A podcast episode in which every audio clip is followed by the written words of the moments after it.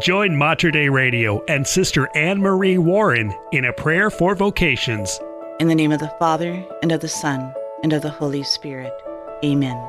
O Holy Spirit, Spirit of wisdom and divine love, impart your knowledge, understanding, and counsel to youth that they may know the vocation wherein they can best serve God. Give them courage and strength to follow God's holy will.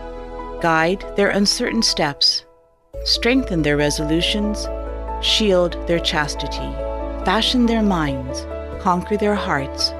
And lead them to the vineyards where they will labor in God's holy service. Amen. In the name of the Father, and of the Son, and of the Holy Spirit. Amen. For more prayer resources and to let us know how we can pray for your intentions, please visit materdeiradio.com.